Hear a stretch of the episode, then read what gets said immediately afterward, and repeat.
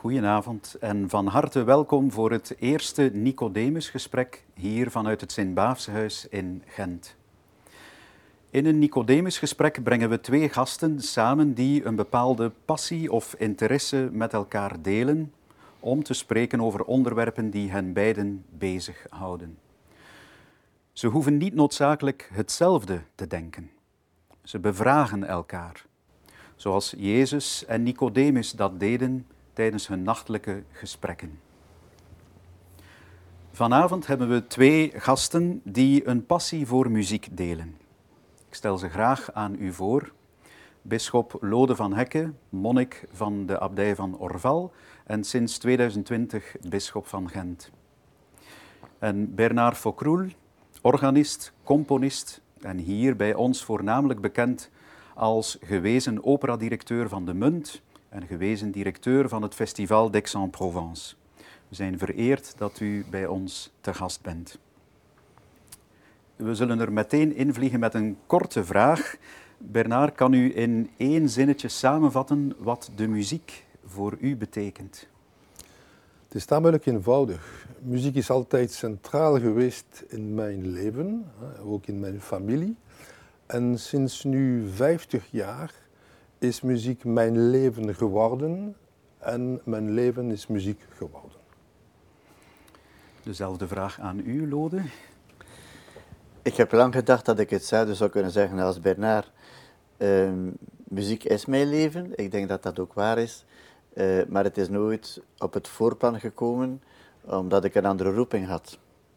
Uh, maar ja, dat muzikant zijn is zo sterk in mij uh, dat dat altijd ergens een lijden geweest is. en ook een, de prijs die ik betaald heb om, om monnik te worden.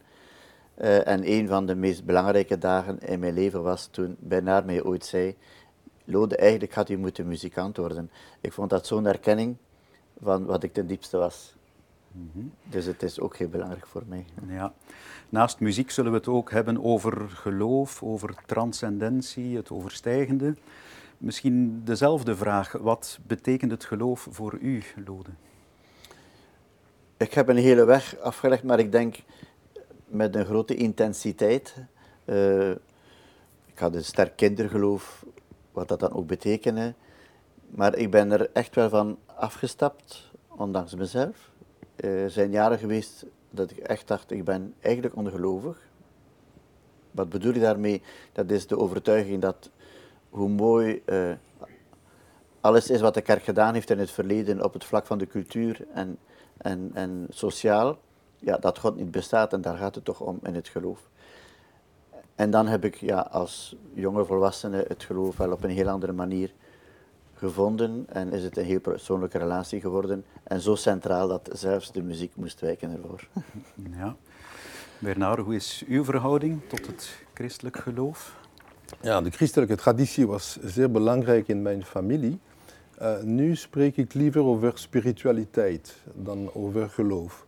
En ik vind dat wij uh, enorm nodig hebben nu aan spiritualiteit in onze wereld, die, die, die veel te ver is van de spiritualiteit, veel te, uh, te materialistisch wordt. En dus die spiritualiteit kan ik onder andere vinden bij de, de zeer mooie christelijke traditie, maar ook bij de andere religieuze tradities die, die in de wereld nog leven.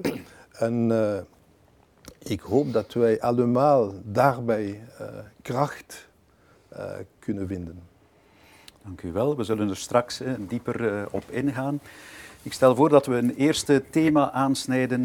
we zitten meteen bij een absoluut referentiepunt op beide vlakken, muziek en geloof, Johann Sebastian Bach. Bernard, je hebt het integrale orgel, orgeluivre liever van Bach op cd opgenomen, een, tijdje geleden al. Um, ik kan me voorstellen als je zo intens met een componist op pad gaat, u zo verdiept in zijn werk, dat dat ook iets met u doet als mens, dat, dat hij een soort compagnon de route wordt. Is dat correct? Ja, tenminste. Tenminste, ja. Ik kan mijn leven niet meer uh, ik, uh, beschouwen zonder Bach uh, als centraal figuur daar, daar te, te hebben. En als ik over Bach nadenk, denk ik aan, aan, misschien drie sleutelwoorden. Uh, harmonie, want uh, ik vind dat het, al het uiver van Bach, religieus of niet religieus, altijd iets te doen heeft met harmonie. Energie, het is een, er is een zo'n ongelooflijke energie in, in dat uiver, dat is niet te geloven. En ook de eenheid. Bach is misschien de componist ooit die, die zo ver is gegaan op zoek naar eenheid, de coherentie. Bijvoorbeeld in zijn laatste werk, De Kunst der Fuge, de manier waarop hij anderhalf uur muziek schrijft op basis van een zeer korte thema, dat is niet te geloven. En tegelijkertijd is er altijd diversiteit en, en variatie. Uh, en dus uh, die coherentie en diversiteit samen, dat is voor mij uh, fantastisch. Ja. We zullen straks ook spreken over het vocale werk van Bach. Um, wat, wat boeit er u daarin? Zijn er thema's die u aanspreken? We denken dan aan de cantates, aan de passies, muziek op tekst dus, die ook een bepaalde boodschap uh, heeft in de tekst. Zijn er daar dingen die u bijgebleven zijn, die u speciaal boeien? Ja, ik vind altijd de, de, de muziek van Bach zo, uh, zo diep uh, gaande in de tekst.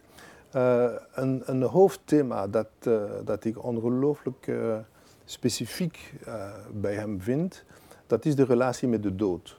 Hij werd als jonge getroffen door de, de, dood van zijn vader en moeder, zeer jong. maar al zijn werken, orgelwerken of kantaten, presenteren de dood op een zeer serene manier. Uh, zeker omdat hij een gelovige wa was. Ja. Maar niet alle componisten die gelovigen waren, hebben datzelfde gedaan.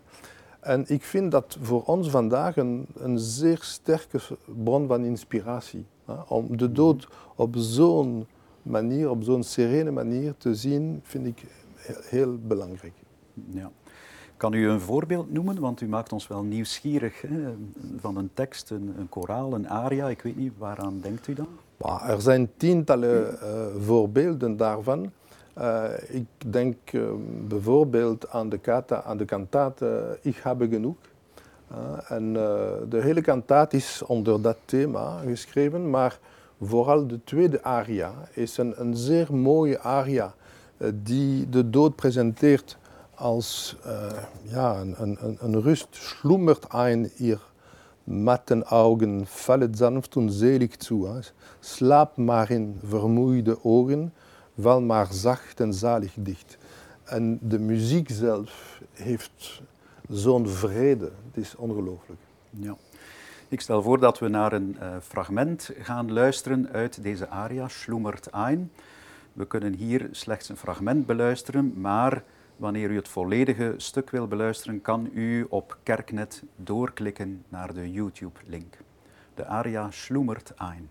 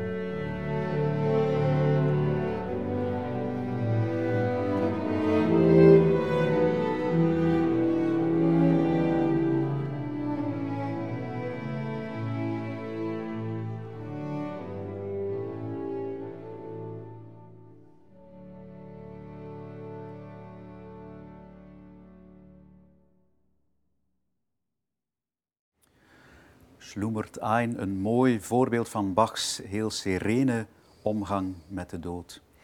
Lode, ik wil de bal doorspelen naar u. We zijn bij de cantates van Bach, bij de passies, de vocale muziek van Bach aanbeland. Bach als een soort exegeet, uitlegger van de evangelietekst, van een geloofspunt.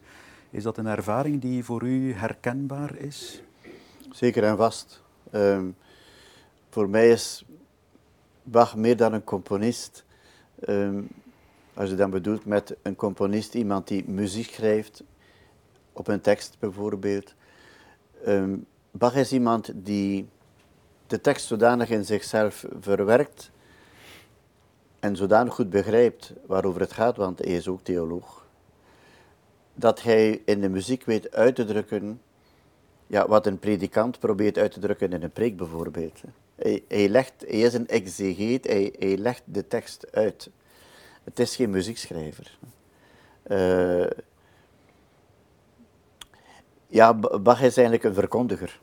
Een predikant in het is een predikant, zou je ja, kunnen zeggen. Ja, absoluut. Ja. ja.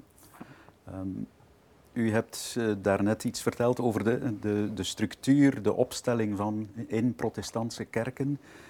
Dat is eigenlijk ook te zien wat Lode daarnet vertelde. Bach is een predikant. Hij ligt in de lijn, of hij staat in die lijn van het woord, van het altaar. Um, en de opstelling, de architectuur van protestantse kerken, waar u vaak te gast bent als organist, toont dat ook op een bepaalde manier. Ja, het is vaak zo te zien in de Lutheraanse kerk dat uh, de altaar staat op de grond, daar de, de, uh, de, de, kansel, de, de kansel ja. En daarboven het orgel.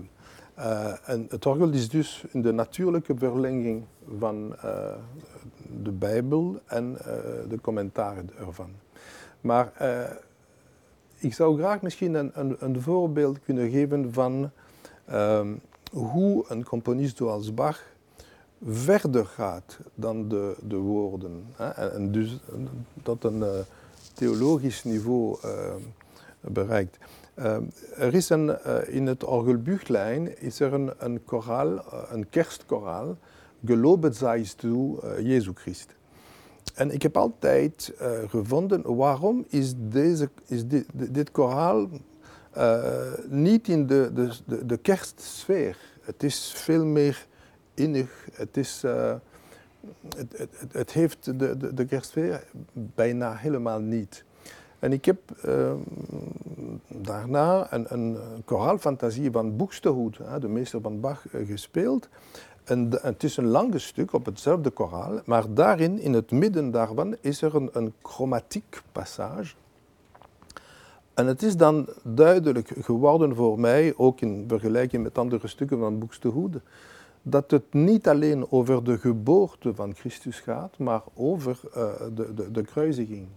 En dus mhm. om de twee hoofdevenementen van Christus in éénzelfde stuk te, te brengen, uh, is dat uh, veel meer dan een, uh, een gewone compositie. Ja, het is een, een, ja, een Bach, denk ik, dat is mijn hypothese nu, voor het klein koraal van het orgelbuchtlijn, dat is zijn manier om die twee evenementen samen te linken. Ja, chromatiek voor de duidelijkheid is net muziek waar, of noten waar kruisen voor staan. Ja, noten die gewijzigd zijn en ja. die en dan toch een andere kleur hebben dan... Ja, een, een meer pijnlijke kleur. Dus ja. Uh, in, met, met, kerst, uh, de, de, met de kerstliedjes heb je dat nooit. Dus waarom die chromatiek? Dat is waarschijnlijk vergeten. Ja. Ik keer toch even terug naar, u hebt gezegd, hè, wat er eventueel voor Bach achter de teksten ligt, meer theologische ideeën, maar laten we toch eens naar de teksten kijken.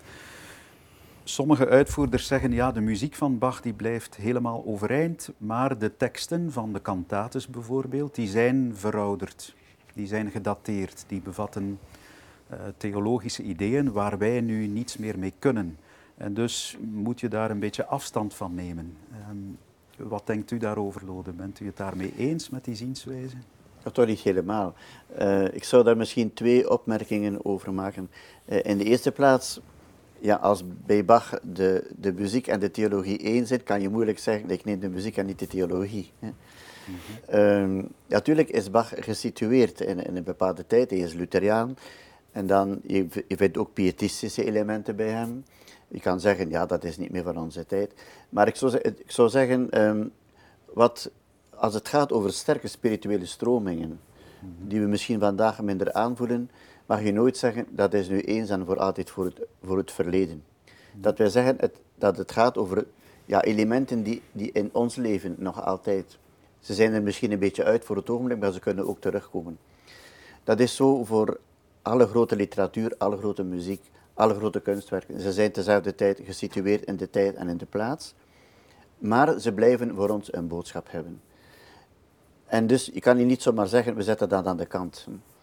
Ehm, Hoe gaan we er dan wel mee om?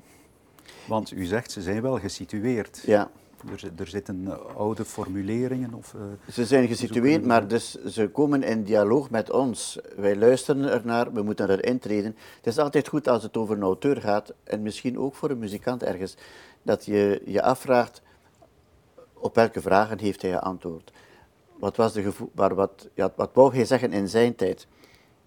En dan zou je kunnen verwonderd zijn hoe dicht dat wij bij die mensen staan, want we zitten nog altijd in die tijd eigenlijk, die bestaat in ons. Ja. Ik heb misschien een, een voorbeeld daarvoor. Hè. Ja. Uh, ik denk ook aan Dante bijvoorbeeld. Hè. Je, je, kan nooit tot een einde eh, komen van de interpretatie van Dante of, of van Bach. Het is een beetje te vergelijken. Maar ik heb een, uh, in hoofd een, een, een, een koraal, een sleutelkoraal in de Lutheraanse traditie. Durch Adamsval is gans verderpt. Bon voor ons vandaag, voor jonge organisten, wat betekent dat? En ik heb vaak, toen ik les eh, gaf aan jonge organisten, gevraagd, maar wat betekent dat stuk voor jou? En uh, we hebben daarvoor een beetje gepraat en uiteindelijk is het niet moeilijk om een hedendaagse betekenis te vinden daarvoor. Wat doen wij, de mensheid, tegenover de natuur bijvoorbeeld? Wat voor een fout is dat?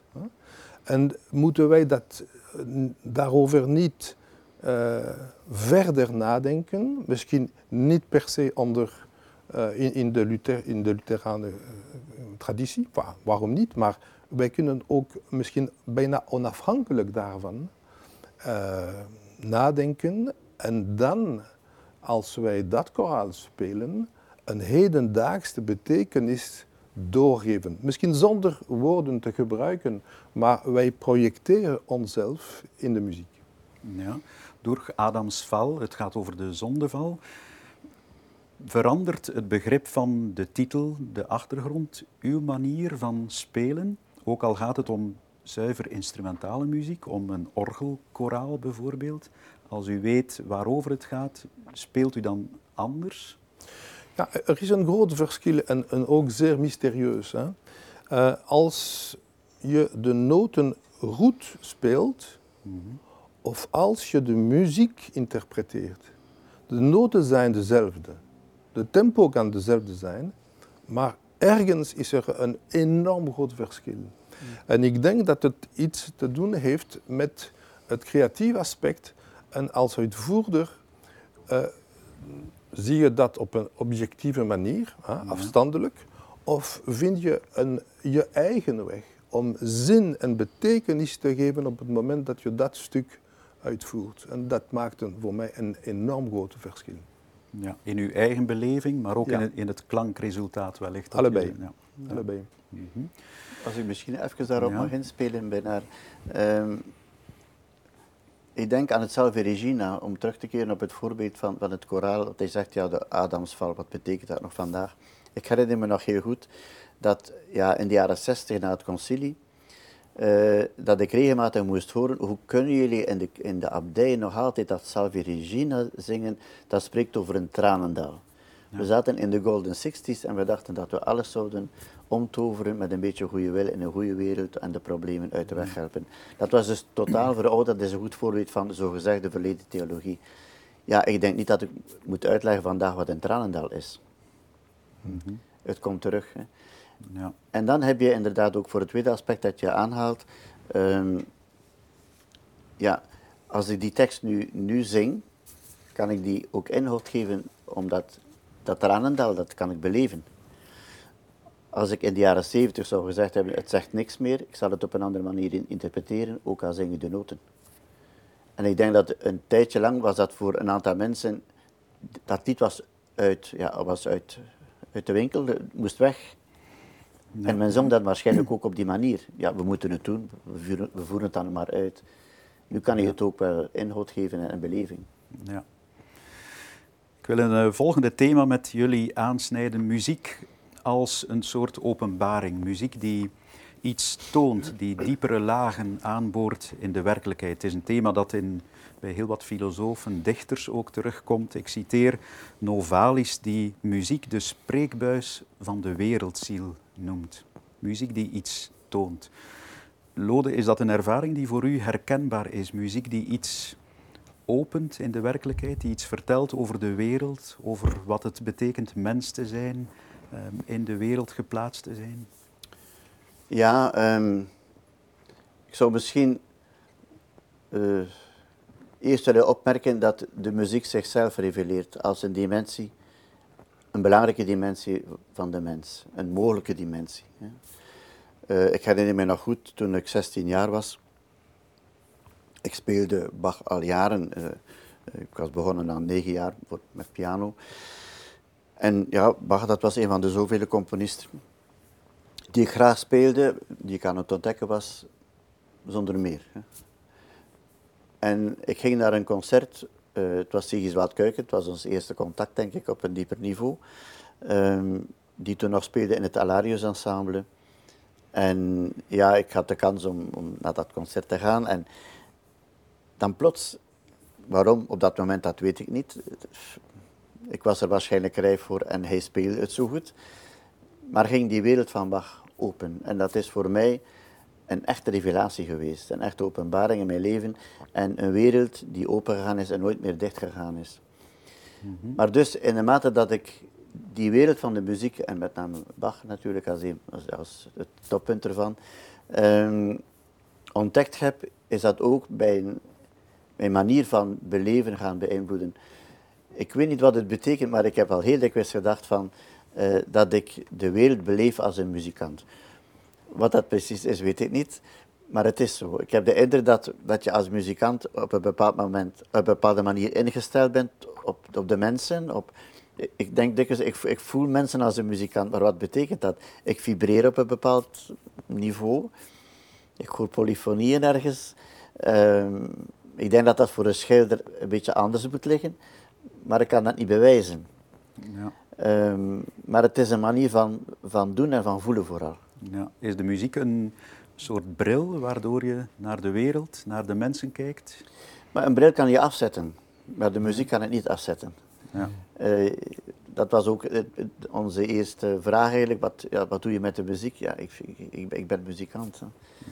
Ja. Um, maar het geeft een dieptedimensie waarvan je zegt, ja, als iemand het nooit ontdekt in zijn leven, hoe spijtig het geeft toch zo'n meerwaarde aan, aan zoveel dingen. Mm -hmm. uh, ja. ja, misschien kan ik iets toevoegen daaraan. Um, dezelfde lijn als Lode. Um, als je tekst en muziek uh, vergelijkt, uh, bijvoorbeeld bij, bij de, de, mooiste liedercycli, Schubert, Winterreise bijvoorbeeld, de tekst is heel mooi is een zeer mooie tekst. Maar wat de muziek daar, wat, wat Schubert met de muziek doet, is nog veel verder qua emotie, qua, uh, qua zijn manier om, de wereld te, te, bekijken en te begrijpen, denk ik. En wij hebben misschien een beetje te, te veel, zo, zo, vooral vandaag, uh, de neiging om de wereld te interpreteren door een soort oppervlakkige realiteit. De muziek nodigt uit ons om verder te, te, te kijken, verder te, meer te, te luisteren, te horen en misschien een diepe realiteit te ontdekken. Mhm. En uh, dat is voor mij de grote les van de opera. De opera gaat over verhalen van mensen en, en, uh, met uh, het goede en het slechte in het leven. Maar wat de opera zegt over de wereld, dat is iets dat zeer diep gaat. Dat is niet een amusement, hè? Dat, dat, mm. gaat zeer diep. En misschien kunnen wij door de opera of door de religieuze muziek ook uh, onze wereld beter begrijpen. opera zegt iets over de wereld, over de mens, maar filosofen, sociologen doen dat ook op hun manier. Wat is dan volgens u het unieke aan die muzikale vorm hè, van inzicht in de wereld, in de mens? Wat kan opera dat een, een filosofisch, sociologische analyse niet kan? Wat is het bijzondere daaraan? Maar ik denk dat de, de, de sociologen bijvoorbeeld zeer goed zijn met analyse. Hè? En de analyses zijn goed om, om te proberen rationeel de dingen te begrijpen. Ja. Muziek verbindt alles met elkaar. Dus uh, het, het, het, spreekt aan, aan, onze hart, aan de emoties. Maar er is ook iets rationeels met muziek. Muziek is ook Ja. een wetenschap van uh, proporties. Hè? En, uh, oorspronkelijk was muziek meer verbonden met mathematiek dan met communicatie en emotie. Maar bon, dat is allebei. En dus dankzij de muziek kunnen wij waarschijnlijk een dieper ervaring als mens hebben als alleen maar uh, de, de, de, beste sociologen uh, te, te, te, lezen. Ik vind het wel belangrijk om de sociologen ja. ook te lezen, maar het is een ander soort ervaring en een ander soort begrip van de wereld. Mm -hmm. Het is het verschil ja. tussen kunst en wetenschap. Uh, in de kunst doe je een ervaring op. Je wordt ja. meegepakt in een ervaring. In de wetenschap blijf je afstandelijk, rationeel afstandelijk. Ja.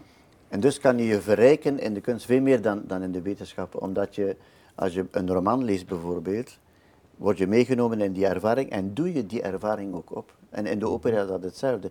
Het speelt zodanig in op alle, op alle niveaus van je mens zijn, ja. Dat je achteraf kan zeggen, ik heb iets meegemaakt. En niet alleen, ik weet iets. Ja. En dat is dan ja, wat men natuurlijk in, de, in het Griekse theater de catharsis zou noemen. Er, er gebeurt werkelijk iets. Je, je komt er anders uit dan die erin gegaan bent. Mm -hmm. En dat is de kracht van kunst, van de opera, kunst en van dus muziek, met, ja. zeker met de muziek ook. Ja. Ja. En er zijn antropologen, sociologen die daarover zeer goed hebben gesproken, hè, over wat de muziek specifiek brengt. brengt. Ja. Laten we eens naar een, een, een, specifiek element kijken van dat omgaan met muziek. Bernard, u bent uh, uitvoerder van muziek, organist, nog altijd zeer actief. Ik wil u graag een citaat van een Nederlandse collega van u, Ben van Oosten, voorschotelen. Een, een, journalist stelde hem de vraag: moet een organist een spirituele mens zijn om de muziek goed te kunnen uitvoeren? Het antwoord van Ben van Oosten laat ik nu in het midden, maar het zou mij benieuwen wat u op die vraag zou antwoorden. Moet een organist een, een spiritueel gevoelige mens zijn? Niet alleen een organist, maar een kunstenaar hè, moet uh, spiritueel zijn, denk ik. Uh, enfin, wat betekent spiritueel? Hè? Het, het, Ja. Bijvoorbeeld, dat is om zich niet tevreden te stellen met de oppervlakkigheid. Het is altijd om verder te gaan, ook om verder te gaan in, in de zocht naar perfectie. Het is altijd, Ja. het is een van de moeilijkste dingen in, in het uh, kunstleven, hè? Om, want de perfectie staat altijd hoger dan wat je uh, kan bereiken.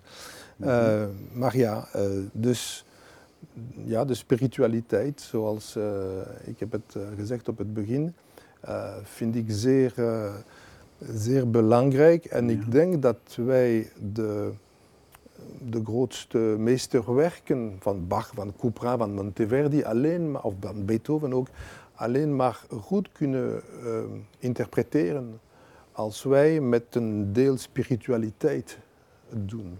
Ja. Dat brengt ons bij een, een interessant punt, een interessante vraag die ik u, Lode, zou willen voorleggen. Is een gelovige uitvoering van bijvoorbeeld de passies van Bach, van cantates van Bach, is die anders? Ik gebruik niet het woord beter, maar is die anders wanneer een gelovige zanger dat zingt dan wanneer dat niet het geval is? Voegt dat iets toe aan de uitvoering? Wat denkt u daarover? Het is een moeilijk thema. Uh, en we glimlachen alle twee, want we hebben daar jaren geleden al over gesproken samen. En ik ben er nooit echt uitgeraakt. Ik zal zeggen hoe ik de zaken nu zie, maar ik, ik, ik, zoek, ik zoek ernaar. Denk aan de passies bijvoorbeeld van, van een, een, een evangelieverhaal, zoals Bach dat gedaan heeft. Is er een verschil tussen een gelovige uitvoerder en een niet-gelovige uitvoerder? Ja. Zal een gelovige uitvoerder een, een beter muzikaal niveau halen? Dat denk ik niet. Daar gaat het om de kunst.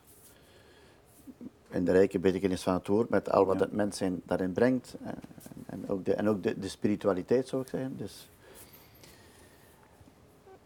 Maar ik denk dat hij, dat hij op bepaalde momenten tenminste de tekst anders zal interpreteren. Omdat hij als gelovige in de tekst komt te staan. En hij zal die ook interpreteren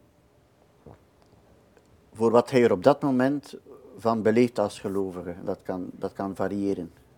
Eh, Ja. Gaat het dan over betrokkenheid bij wat hij of zij zingt? wel, ja, ik, ik, maar ik, ik, ik denk dat. Maar ik ben er niet zeker van.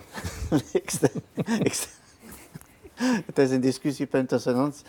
Ja. Ehm, ik, ik denk dat wel, maar eh, ik steek daarvoor mijn hand niet in het vuur. eh.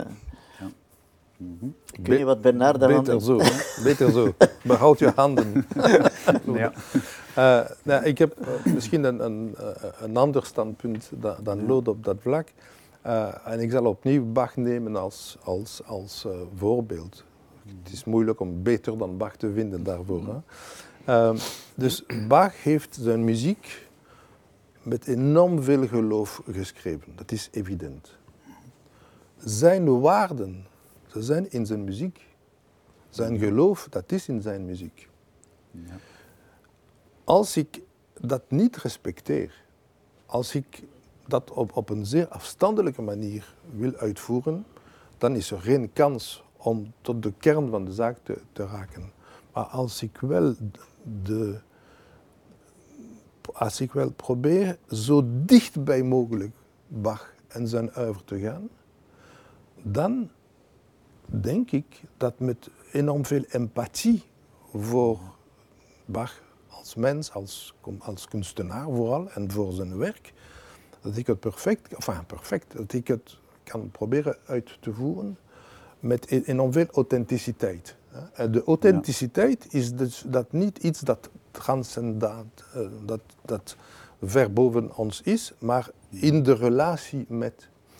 En als ik een, een, een, een passie van Bach hoor, met een zeer goede zanger voor de e- evangelist, die mij ontroert, diep ontroert, kan ik nooit zeggen, die evangelist is een gelovige, een gelovige eh, en die andere niet. Dus het, het- ik denk dat het meer heeft te doen met onze capaciteit, ook als luisteraars, ja, om ons te projecteren daarin. En de uitvoerder ja, is daarin in, een geprivilegeerde toestand. Maar eh, ik denk dat er iets van, misschien van de boodschap van, van Bach, eh, door de uitvoerder en zelfs door het publiek straalt. Hè. En dat is misschien de magie of het mirakel daarvan. Ja. Maar ik zou dan, ik zou dan zeggen, is die identificatie eh, niet zo rood? Ik denk bijvoorbeeld aan, aan, aan theater. hè. Dus, eh, iemand speelt Antigone, identificeert zich met die figuur. Ik zou zeggen, op het ogenblik dat de acteur Antigone, dat hij zich echt identificeert met die persoon, dan is hij Antigone. Zou je die kunnen zeggen dat de interpret die eh, treedt in de muziek van Bach, dat hij op het moment zelf dat hij het uitvoert, hij zal achteraf zeggen, ik ben niet gelovig, maar dat hij zich zoveel mogelijk identificeert met die gelovige dimensie en dat hij zou kunnen zeggen, ja, eigenlijk op dat moment is hij op een of andere manier wel gelovig. Maar het, hij blijft dat niet, of, of ik weet het niet, maar Het is een klein nuanceverschil. hè. U spreekt over identificeren en u zei zo dicht mogelijk bij de bedoeling Ja. van de componist. maar waar, waar is het onderscheid? Ja. Ja, Ja. Nou, ik, kan, ik kan ook zeer goed begrijpen wat je, wat je bedoelt. Ja. En, eh, ja. Ik denk dat ik ook jij bedoelt, Ja. maar het is zoeken van... Ja. En, en, en er blijft iets mysterieus hè, in, in, in Ja. dat proces. Hè. Hoe kunnen wij zoveel empathie voelen hè, voor iemand anders die, die 300 jaar geleden heeft ge, eh, geleven? En, ja, maar dat gebeurt. Ja. Laten we het mysterie maar eh, openlaten. Hè. Ik wil graag naar een ander aspect van uw bezigheid als muzikus kijken. U bent ook componist geworden, mag ik dat zeggen? Ja? Ehm, hoe bent u ertoe gekomen om niet alleen uit te voeren, maar ook zelf te creëren, muziek te schrijven? Maar het is een lange evolutie. Hè. Toen, toen ik misschien 16 jaar oud was, uh, heb ik een, een mooi concert van Olivier Messiaen in, in, in Luik uh, bijgewoond. Ik was gefascineerd door zijn muziek en ik heb gedacht, ja, ik zou graag dit soort muziek willen schrijven. Maar dat is veel later uh, gekomen en gedurende mijn operajaren was dat bijna niet mogelijk of alleen maar tijdens de vakantie. Maar ik heb de, altijd de, het gevoel gehad om dat, misschien is dat ook een roeping eh, ergens, om mij meer vrij te maken voor de compositie. En in de laatste jaren is dat gelukt. Dus ja. dat is misschien nu het centrum van mijn leven. Ja. Zijn het twee verschillende dingen, creatie en uitvoeren, of, of liggen ze in elkaars verlengde? Hoe ziet u die verhouding? Ja, uh, het is een zeer goede vraag, want uh, je kan een scheiding maken, maar eigenlijk is een goede uitvoerder een createur. Uh, hij moet creatief zijn mm. en een goede interpretatie heeft altijd een deel creatie. Mm -hmm. Dus uh, in de tijd van Bach was er bijna geen onderscheiding. Hè. Al de muzici waren, uh, enfin, de organisten, zij, spelen, zij speelden, zij waren uh, improvisateuren en componisten. Dat, ja. dat, dat ging samen in, in, een continuïteit. Nu is het veel meer gespecialiseerd. Maar ik vind het altijd mooi als wij die continuïteit kun, kunnen opnieuw creëren. Ja. We gaan luisteren naar een stuk van Bernard Faucroul, Nigra, Sum, op een tekst uh, uit het Hooglied. Daarna gaan we er nog even verder over spreken.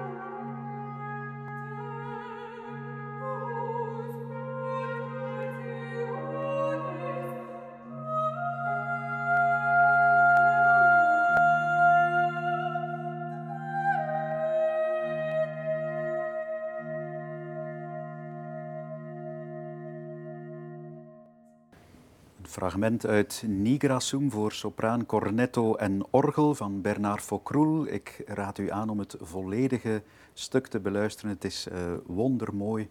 Bernard, waarom hebt u precies deze tekst gekozen? Een tekst uit het Hooglied? Het is een van de mooiste teksten ooit. Uh, ongelooflijk mooie tekst over, het liefde, over de liefde. Uh, liefde tussen mensen, liefde tussen de mensen en God. Je kan allebei nemen. Uh, en het is een tekst waar liefde een sacrale dimensie krijgt. En zo zou het moeten zijn. Ja, het is ook een tekst die al tientallen keren getoonzet is, die ook heel vaak becommentarieerd is. Er zijn prachtige preken opgeschreven. En dan kom ik bij u, Lode. U hebt uh, Bernardus bestudeerd. Bernardus is de auteur van 86 prachtige preken op het Hooglied. Ik ben benieuwd, hoe luistert u naar deze muziek, naar deze toonzetting van een tekst die u wellicht goed bekend is? Ja, um, het doet mij aan denken, het is misschien op het eerste gezicht een beetje uh, secundair, een, een, beetje bijkomstig, maar dat is het niet helemaal. Uh, we luisteren naar wat Bernard geschreven heeft en ja, bijna niemand kent de tekst, dus ik denk, men laat de, de muziek over zich komen. Wel, ik moet zeggen uh, dat voor mij het begrijpen van de teksten van Bernardus ehm, begonnen is met een zeker onbegrip, maar met de muzikaliteit van de tekst. Mhm. Ehm, dat moet je even uitleggen. Ja. uh, ik moest dus werken voor de universiteit op, op, uh, op teksten van Bernardus. En ja, je moet dat dan heel ernstig doen als het academisch moet zijn, mag je niet gaan naar vertalingen. Je moet werken op de grondtekst natuurlijk, mhm. anders is dat niet universitair. Maar dat Latijn van Bernardus, dat zat voor mij helemaal ver. Ik was al tien jaar weg uit de middelbare school en, uh, en dan dat Latijn van de 12e eeuw. Maar ja, ik moest er wel door. En we hadden op dat moment nog zeer weinig hedendaagse goede vertalingen ervan. Dus Het Frans was men pas begonnen met nieuwe vertalingen. Het Nederlands is men nu bezig pas. Dus eh, ik had ze toen helemaal niet. En ik heb gewoon de teksten van Bernardus gelezen luidop. Wel, ik kan u verzekeren dat het een ervaring is. Dus de, de, de pure muzikaliteit van zijn taal. Mm -hmm. Bernardus behoort tot de wereldliteratuur. Hij is klassieke wereldliteratuur onafhankelijk van het geloof. Ik heb me dan ook de vraag gesteld, hoe komt het toch dat de grote mystici, dat dat taalkunstenaars zijn? Beatrice ligt aan de oorsprong van onze Nederlandse taal, Dante ligt aan de oorsprong van, van de Italiaanse taal, Johannes van het Kruis aan de, Spaanse taal. Dus die, die, die grote spirituele figuren die hebben echt iets bijgebracht, niet met de bedoeling van iets bij te brengen, maar het leven ja, duwde hen vooruit daarin. Dus bij, op die manier ben ik ook eigenlijk in Bernardus geraakt. En ja, als ik teksten commentarieer van Bernardus, dan ga ik altijd terug naar de grondtekst. En ik vind er altijd heel wat in terug dat je in geen enkele vertaling kan terugvinden. Mhm. Dus je, je, moet er naartoe. En uh, ja, wat er bij, bij Bernardus aanspreekt, en dat komt dan natuurlijk overeen ook wat met uh, wat Bernard zo pas zei. Um, het is opvallend dat in, in de 12e eeuw dat Bernardus is niet de enige, verre van. Uh, maar dat men aandacht geeft voor het hooglied van de liefde.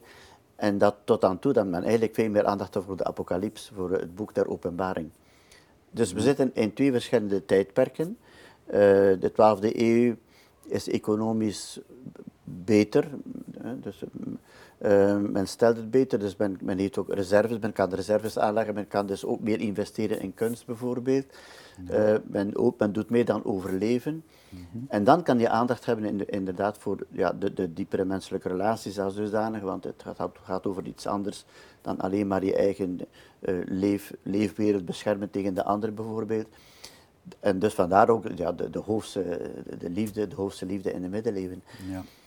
Um, en je vindt daar inderdaad, Bernardus is de eerste die eigenlijk de, zich de vraag gesteld heeft van antropologisch dat is belangrijk, van wat is de plaats van de affectiviteit in onze godsrelatie bijvoorbeeld.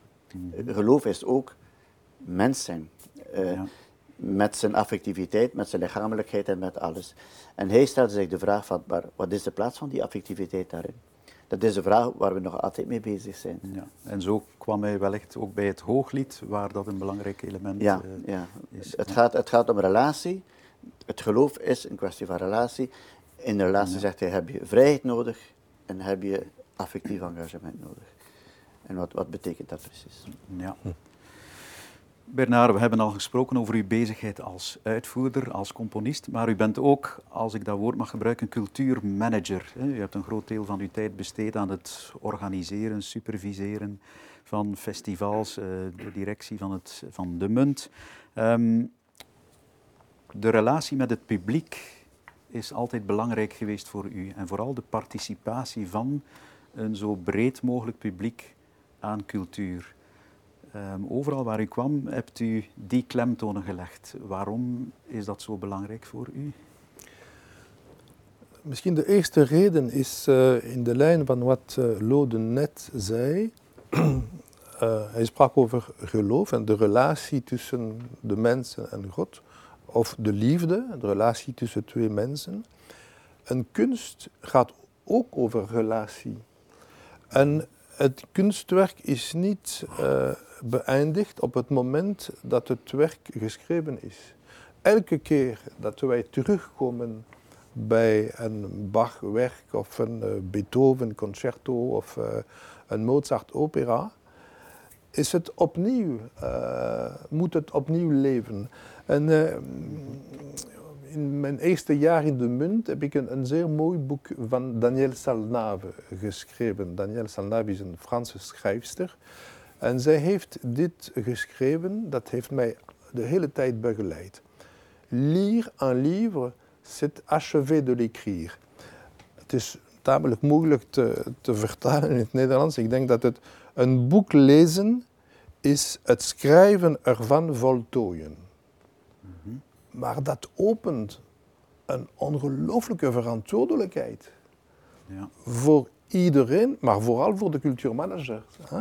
Want uh, als wij uh, de toeschouwers beschouwen niet meer als klanten, maar als mensen die hun eigen ervaring, hun eigen sensibiliteit, uh, hun eigen affectiviteit zullen brengen, dan worden ze een deel van het creatief proces. En als wij dat proberen te doen, kunnen wij een veel hoger niveau van kunstervaring bereiken. En ik heb dat vaak uh, kunnen, uh, kunnen zien en kunnen voelen. We hebben een, in Next of in Brussel een, een, een lange reeks van tien voorstellingen. Met dezelfde zangers en dezelfde regie en dezelfde dirigent. En de voorstelling verandert sterk van één avond tot de andere. Mm -hmm. En dat hangt van de uh, kwaliteit van het publiek af. Want uh, en bijvoorbeeld met veel kinderen of met, met veel jongeren of met, met veel nieuwe toeschouwers die voor de eerste keer bijvoorbeeld komen, hebben wij een prachtig publiek, een spontane reactie. En je hebt dan een publiek dat werkelijk deelneemt hè, aan, aan de voorstelling. En de artiesten voelen dat. En op het einde van het festival heb ik vragen aan de artiesten. En wat was voor jullie de, de, de beste opvoering? Ja, de, diegene met de, kind, met de scholen of bij, met de kinderen. Dat ja. vind ik uh, zeer, zeer, belangrijk. Maar dat opent dan een heel grote verantwoordelijkheid hè, voor, de, uh, ja. voor ons, die, die, die, die, die, ja, voor de cultuurmanagers, voor de, de opera-intendanten, voor de, voor de, de theater. Uh, directeurs enzovoort. Wat doen wij? Wij kunnen ons niet tevreden als de zalen vol zijn. Wij moeten ook ons vragen, maar wie komt er en wie komt niet?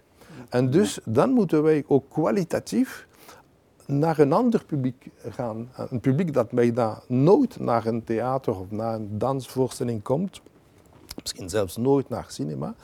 Uh, en uh, het, het is... Uh, het is een, een, zeer belangrijk deel, denk ik, van, cultuur vandaag. En elke keer dat wij dat doen, zijn de resultaten ongelooflijk positief. Ja. Uh, zelfs bijvoorbeeld als je met mensen die in een zeer fragiele toestand zijn, ziekenhuis bijvoorbeeld, of uh, mm -hmm. uh, palliatieve zorgen of, of, of kinderen of gehandicapten enzovoort, krijg je iets dat veel meer en veel hoger gaat dan met het passief publiek of zelfs met het gewoon publiek. Dus dat vraagt ons nu vandaag in onze tijd een, een serieuze mutatie om uh, ons te openen en dan ook te dialogeren, want het gaat niet alleen over kijk, het is zo mooi wat we doen, kom en wij zullen jullie ja. uitleggen. Nee, het gaat over een dialoog en, en, waar komen jullie daarvan en wat, wat zijn jullie uh, verwachtingen en wat kunnen jullie meebrengen. En dan op dat moment begint de dialoog en in een zekere zin kan het liefde zijn. Ja, ja. En welke instrumenten hebt u in handen om die groepen die vaak in de marge staan of zitten, om die toch betrokken te krijgen, om die naar het operahuis, naar de concertzaal, hoe kan je dat toen gebeuren?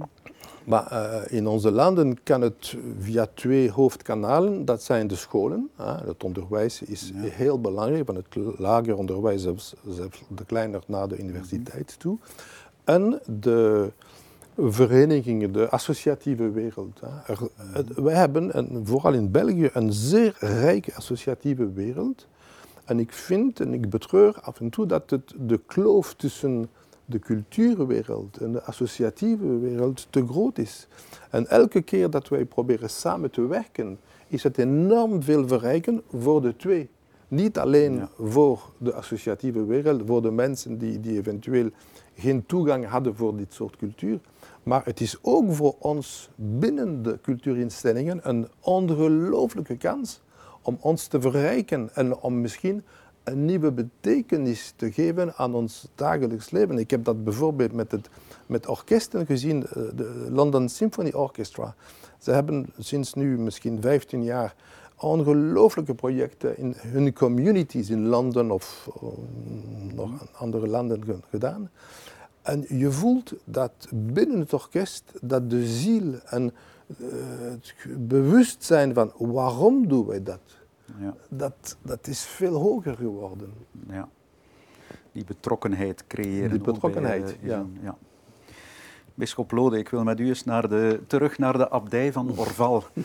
Um, we hebben gesproken over uh, de mens als een, een muzisch wezen. Hè. U hebt gezegd, muziek zit in mijn, in mijn DNA, uh, stroomt in mijn aderen. Um, als monnik hebt u een, een groot deel van uw tijd besteed aan het zingen van het officie. Niet het spreken, uitspreken, maar precies het zingen van de psalmen. De regel van Benedictus schrijft er ook over.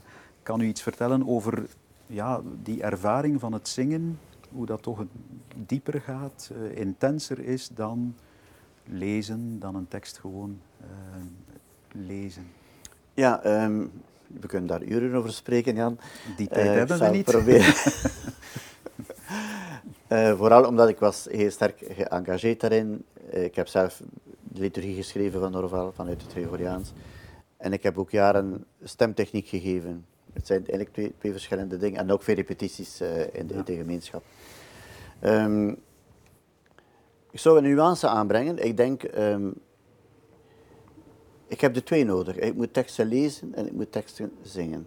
Mm -hmm. En ik heb de twee nodig. Ik zou niet zeggen, ja. ik ga alleen maar zingen, want dan heb ik twee keer gelezen, of twee keer gebeden, zoals Augustinus zegt. Uh, het, het, de twee brengen iets anders bij. Uh, ja. En je moet de wisselwerking tussen de twee hebben. Um, de regel van Benedictus heeft een hele bijzondere uitspraak daarover. Uh, hij zegt, je, je ziel, je geest moet overeenkomen met wat je stem uitspreekt of zingt. Eigenlijk is dat een eigenaardige uitspraak. Wij zouden dat omkeren. We zouden, ja, maar je moet authentisch zijn. Dus je moet je stem uitdrukken wat je, wat je hart voelt of wat je gelooft. Ja. Hier gaat de stem vooraf. Het is, je geest die moet overeenkomen, eh, corresponderen, dus of concordet zegt hij, dus dat het hart erbij komt wat je aan het, wat aan het zeggen bent. Dus eh, het woord gaat vooraf. Ja. Maar dat is heel interessant, want het toont het belang van de lichamelijkheid als dusdanig. Het, het gaat over woorden die je uitspreekt. Ja. Maar er zit een belangrijk element in volgens mij voor het geloofsleven als dusdanig. Uh, wat we uitspreken gaat eigenlijk altijd veel verder dan wat we, wat we kunnen beleven of echt geloven. We zijn er nooit aan toe. Wat we, wat we uitspreken, in, bijvoorbeeld in, in, de, in de gebeden, in, in de liturgie, of ook in de psalmen, of wat we, dat gaat eigenlijk altijd een beetje verder dan, dan we voelen.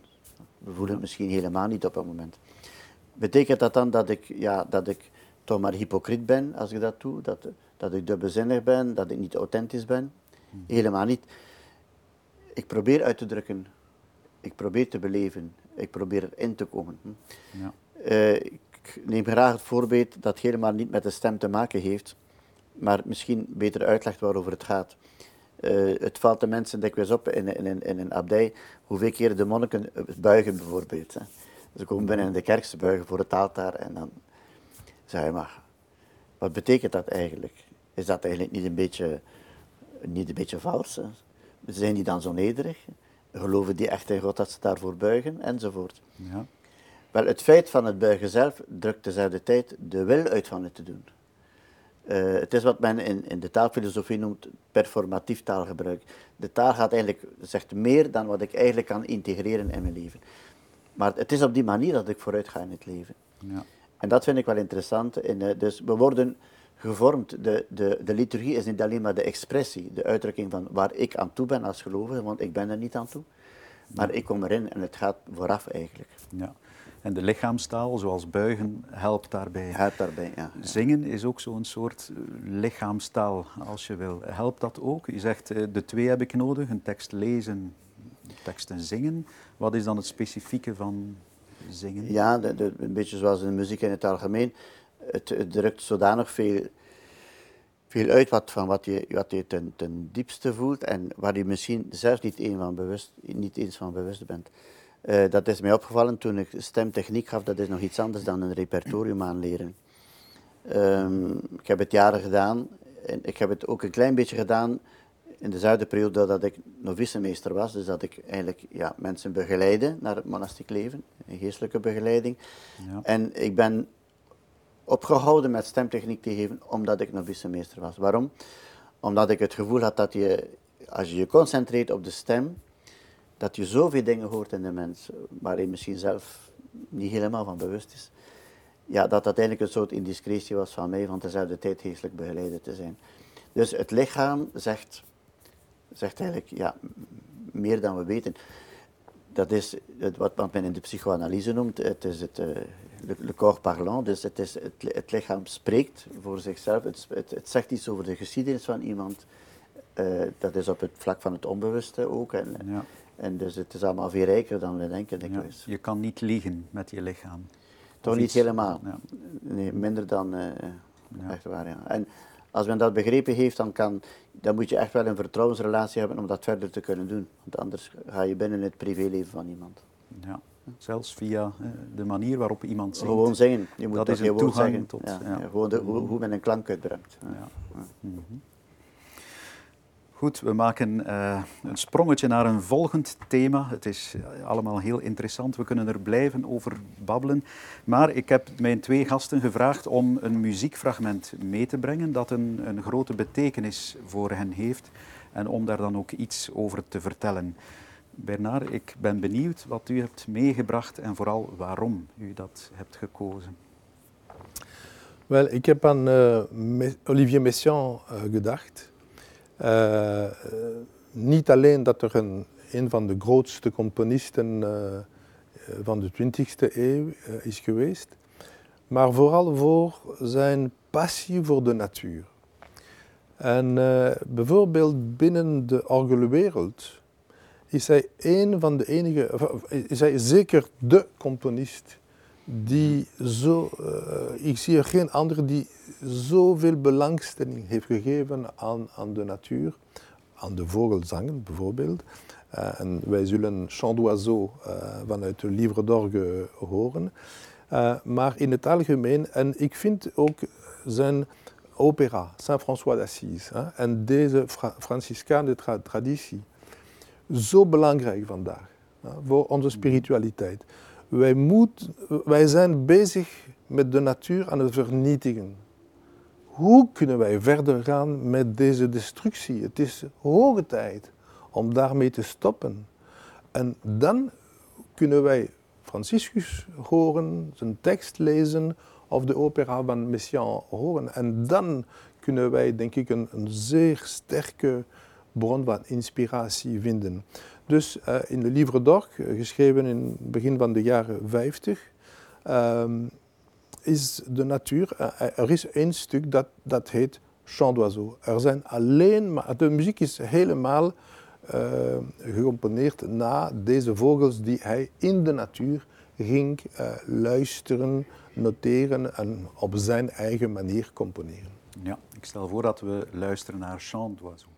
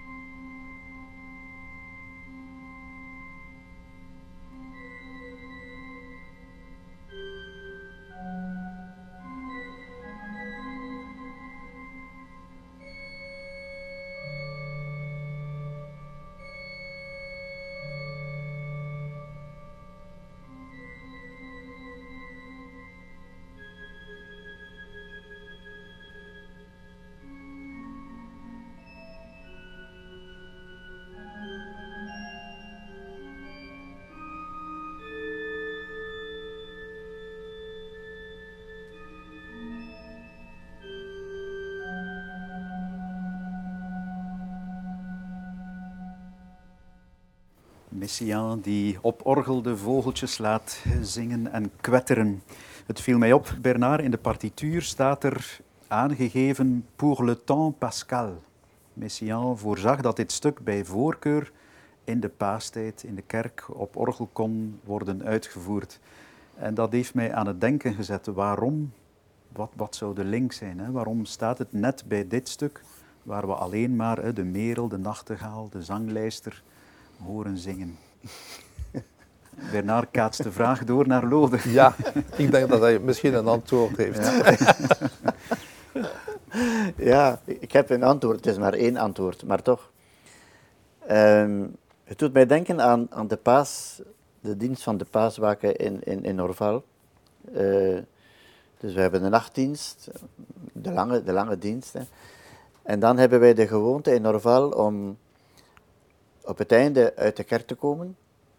In, in Tegen de ochtend is het dan, hè? En dan in de, de- ondertussen zingen we de Laude, dus het morgengebed. Ja.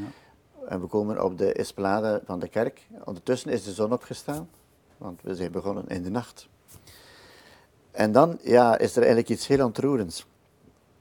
Dat is dus op het moment als de zon opstaat, beginnen de vogels rondom ons een echt concert te zingen in de bossen. Ze, ze worden wakker en ze zingen allemaal tezelfde tijd. Dus je hebt de opstaande zon en je hebt heel de natuur die wakker wordt en de vogeltjes die zingen mee. En dat is een heel ontroerend moment. Er zijn mensen die erbij wenen, ieder jaar. Hè. En ik zou zeggen, daar zie ik eigenlijk wel het verband tussen Chant d'Oiseau en Le Temps Pascal. Jezus is verrezen en het zijn ja, de vogels die het uitzingen. Dank u wel, dat is mooi. Mooi, hè? Ik blijf bij u, Lode. We hebben ook aan u gevraagd om een eh, muziekfragment mee te brengen. Wat is het geworden? Ja, ik heb gewoon genomen wat er bij het eerst binnenschoot. Eh, Binnen de context dat ik dacht dat het hier zou zijn. En eh, ik heb de tweede beweging gekozen uit het vierde pianoconcerto van Beethoven. Waarom? Omdat ehm, het niet, niet, niet mijn gewoonte van, van, van, van alle muziek om te zetten in programmatische muziek, alsof het zou moeten een, een emotionele of een andere betekenis hebben. Maar dat stuk toch wel, eh, dat zal wel aan mij gelegen hebben, omdat ik, op, ja, omdat ik die beleving had op dat moment. Ik lees in, in, in dat Andante eh, ja, een dialoog tussen het orkest en de piano. En ik weet niet waarom, te terecht of te onrecht, maar het orkest vertegenwoordigt voorbij de, de mens met zijn instincten, de driften van de mens. En de piano is de genade. En je hebt die twee in dialoog en in het begin is het ja, de, de, de, menselijke drift die, die, overweegt. En je hebt die piano die in het begin eigenlijk ja, een beetje secundair is bijna. En stilaan gaat hij hoe langer hoe meer in dialoog met, met de driftige mens. En ze komen tot een harmonie. En dat is eigenlijk fantastisch om te zien hoe dat, dat verloopt. Ehm, het is mijn projectie op dat stuk natuurlijk. We zijn zeer benieuwd. We gaan kijken en luisteren.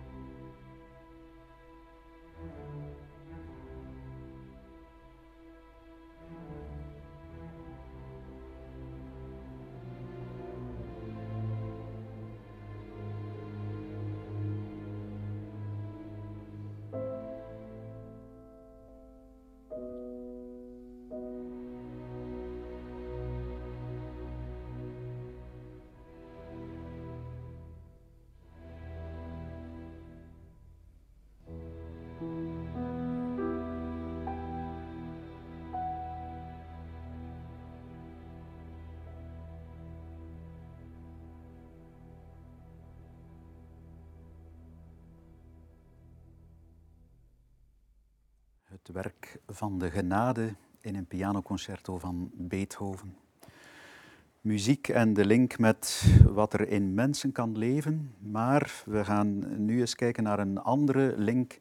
Muziek en impact op de maatschappij, op grote maatschappelijke thema's. Het is al eventjes ter sprake gekomen, de ecologie bij uh, Messiaen. Is de muziek, de kunst in het algemeen, in staat om een impact uit te oefenen op de maatschappij? Muziek die, kunst die weerloos is en toch geloven we in de omvormende kracht ervan voor de maatschappij. Hoe moeten we dat precies zien? Ik zal misschien beginnen met een paradox. Wij leven nu in een zeer moeilijke toestand. Corona, isolatie van zoveel mensen. Het is een moment waar cultuur en kunst essentieel zouden zijn en worden beschouwd en gecommuniceerd als niet essentieel. Dat is een groot fout. Ik heb alle begrip en voor al de maatregelen die wij nemen voor de gezondheid, de publieksgezondheid enzovoort.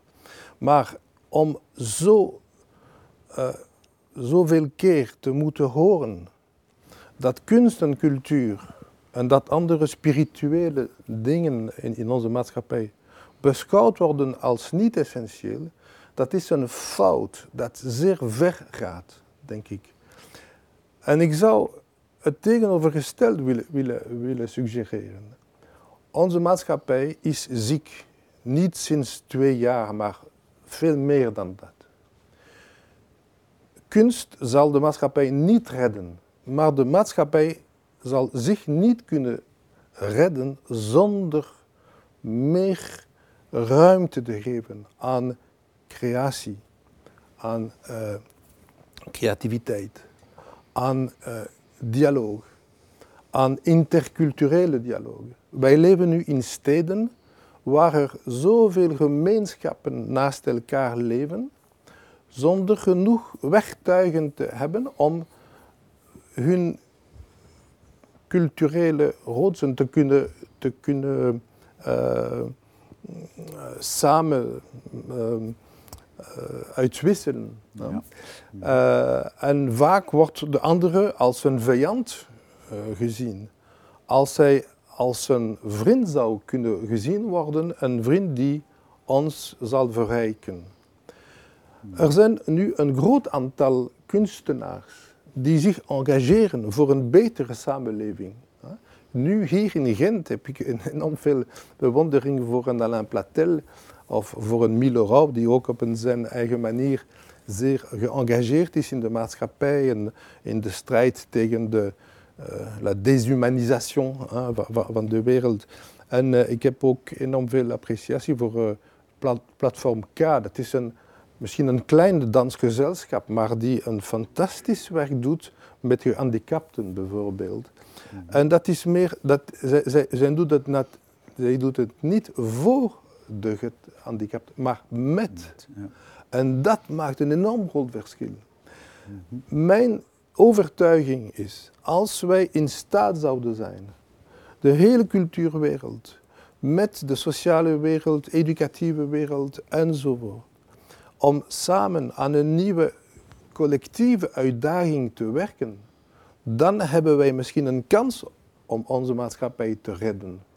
Maar als het nu nog verder gaat in dezelfde richting, ik spreek nu niet meer over corona, ik spreek ja. over veel meer gevaarlijke uh, dingen, dan ben ik werkelijk uh, bang. En dus in die zin is uh, interculturele werking voor mij, dat wordt een van de essentiële taken voor artiesten. Ik zal misschien nog iets toevoegen. Ja. Wij leven nog uh, nu in de 21ste eeuw met de rol van artiest, van kunstenaar, die uit de 19e eeuw komt. En uh, in die tijd was het heel belangrijk, bijvoorbeeld voor Beethoven, om de vrijheid voor zijn creatie te hebben. Hè? En om ja. de vrijheid, zijn vrijheid te kunnen beschermen. Bon dat is zeer belangrijk geweest en dat blijft ook belangrijk. Maar gedurende de 19e eeuw en de 20e eeuw is de kloof tussen de grootste artiesten en het publiek steeds groter geworden. En de avant-garde hebben dat nog groter gemaakt. Is het niet tijd nu aan, om bruggen te slaan en om publiek in te nemen in het creatief proces, onder andere van nieuwe werken? Dus participatieve werken, participatieve opera's, community projects voor orkest, voor dansgezelschappen. Als we dat doen, hebben wij zeker de kans om de cultuurwereld te transformeren, de beter, voor, het best, voor, voor het beter. En waarschijnlijk om dan de rol van de kunsten dieper te ontwikkelen in de kern van de maatschappij. Ja. De kunstwereld die het, het rode plusje van de zaal verlaat en een maatschappelijke rol opneemt. Uh, Bisschop Lode, hoe kijkt u daarnaar? Ja, ik ben heel blij dat uh, Ben naar het, het, punt aanhaalt, want het is voor mij ook een heel belangrijk punt dat ik sinds anderhalf jaar herhaal als een refrein overal waar ik kan. Ik zou zeggen, het interessante van de moeilijkheden die we nu meemaken in die coronaperiode is precies dat die, dat die problemen reveleren wat we nodig hebben en wat we tekort hebben. Um, precies wat zin geeft aan, aan het leven, dat is eigenlijk onder de dumper gezet. Uh, men komt er niet toe. In de eerste lockdown uh, was het allemaal gesloten en dan heeft men gelukkig ingezien, we moeten toch letten op de volksgezondheid. Dus met de tweede golf heeft men dan weer openheid gemaakt voor de psychologen, voor psychologische begeleiding. En ik heb zeker niks tegen psychologie, want ik heb er mij uh, ook erg aan gewaand in mijn studies en, en met veel passie. En dat vind ik heel belangrijk. Maar het is niet aan de psycholoog van te zeggen van welke zin je leeft. Die komt van elders. De, de psycholoog kan helpen om de weg vrij te maken als ik onvrij ben om ja, te beleven wat ik eigenlijk zou willen beleven. Mhm. Maar die zingeving die komt van de cultuur, die komt ook van de godsdienst, die je kan beschouwen als een deel van de cultuur eventueel. Hè. Ehm, het is dus niet te verwonderen dat er in een tijd zoals nu, dat er zoveel depressies zijn. Want de mensen worden opgesloten in hun eigen milieu, komen er niet uit en wat, wat, hebben, wat krijgen ze als input om, van zingeving? Als, als, de, als de musea gesloten zijn, als er geen concerten zijn, daarvan kan je leven. Maar ze krijgen het niet. En ik zou zeggen, het is hoog tijd dat we, dat we daar naartoe gaan. Ja, men heeft misschien oppervlakkig de, de indruk dat de, dat de kunst de wereld niet verandert. Dat, dat, is, ook, dat is voor een stuk zo. Hè.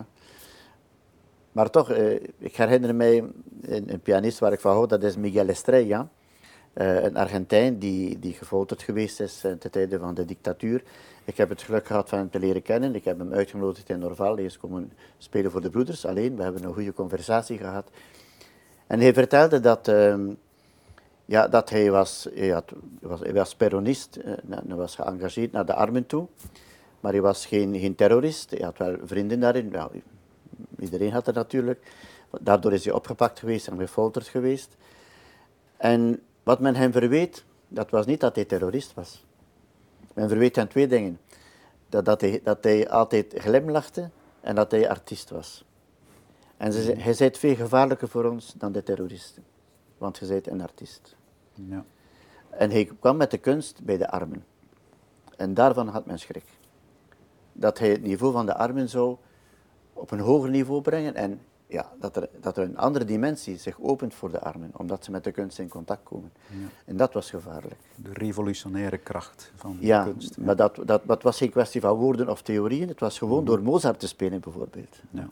Met zijn buffetpianootje ging hij de bergen in bij de Indianen en speelde voor mensen die nooit een piano gezien hadden en ook geen Mozart gehoord hadden. En de mensen, ja, die wilden niet meer zonder. Ja. Bernard, je hebt ook uh, onlangs een stukje geschreven dat toch ook uh, getuigt van een maatschappelijk engagement, van een bepaalde manier van kijken naar evoluties in onze wereld, de vluchtelingenproblematiek. Kan u er iets over vertellen? Ja, ik weet niet of het engagement is. Engagement zou zijn om op de boten uh, in de Middellandse Zee gaan werken om de vluchtelingen te, te redden. Nee, ik heb zeer eenvoudig een, een, een stuk voor Klavecimbel geschreven, want ik was zo getroffen door de emotie van wat ik, wat ik las en, zag en hoorde. Uh, en dus dat, ik heb een, uh, een stuk geschreven, de titel in Frans is Un tombeau pour ceux qui n'en ont pas. Misschien kan je dat vertalen, want ik ben een graf een tombeau, voor zij die er geen hebben. En? Een graf voor, zij, voor hen die er geen hebben. Voilà. En wie zijn zij dan, ceux? Er zijn er veel. Hè? Er zijn er die. Hè, de, er zijn er veel, bijvoorbeeld nu aan, aan de. Uh, in, uh, tussen Bielorussie en, en, en, en, Polen. Er zijn er uh, tussen Libië en Italië. Er zijn er in, bijna alle continenten mensen die, die, die conflicten, de, die, die, die proberen de. Ja, die, die, die, verplicht zijn, vaak om, om te overleven, om elders te, te, gaan. En uh, ik vrees dat onze, dat onze maatschappij steeds meer blind zal worden te, daartegenover. Dus misschien is de, de, de modeste rol van de kunstenaar is misschien om, om, zijn eigen gevoelens daar uit, uit te drukken. We gaan kijken en luisteren naar Tombeau pour ceux qui n'en ont pas van Bernard Focroux.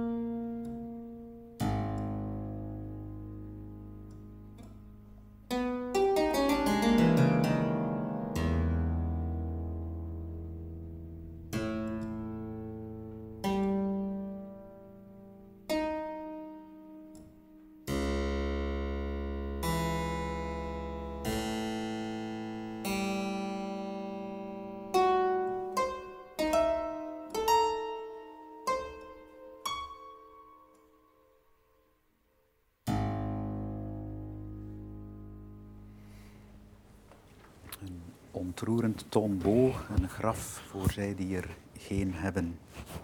We gaan stilaan naar het einde van dit gesprek. Ik wil nog even terug aanknopen bij wat u daarnet zei, Bernard, over de manier waarop kunst, muziek culturele groepen bij elkaar kan brengen, diversiteit kan verzoenen. Ehm, kan u daar een voorbeeld van noemen?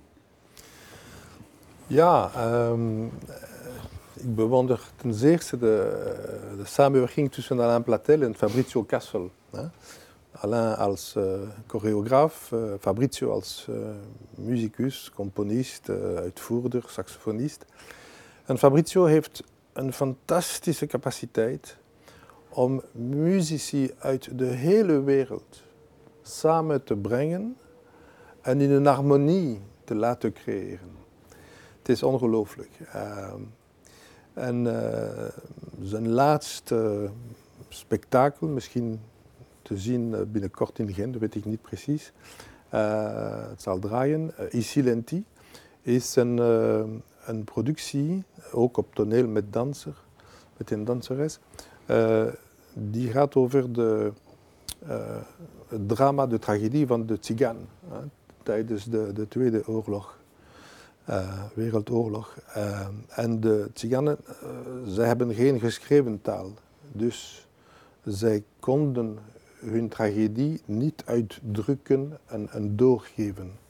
En Fabrizio heeft gewerkt met Cha Limberger, een fantastische vioolspeler en zanger.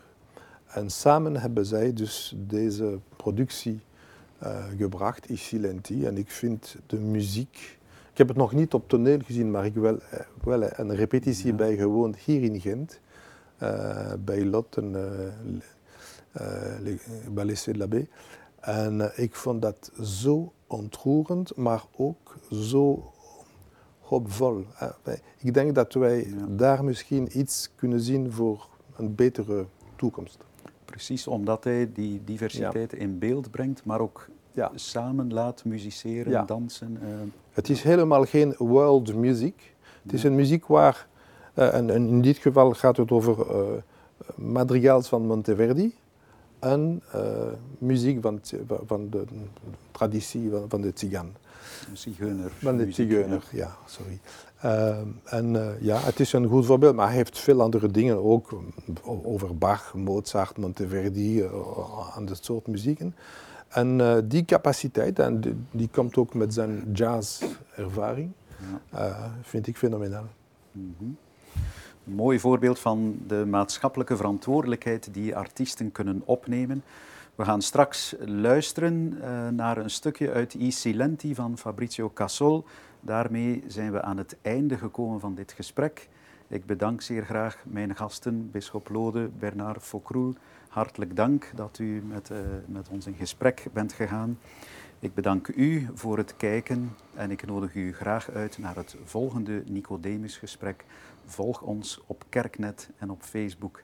Zo blijft u op de hoogte. Dank u wel.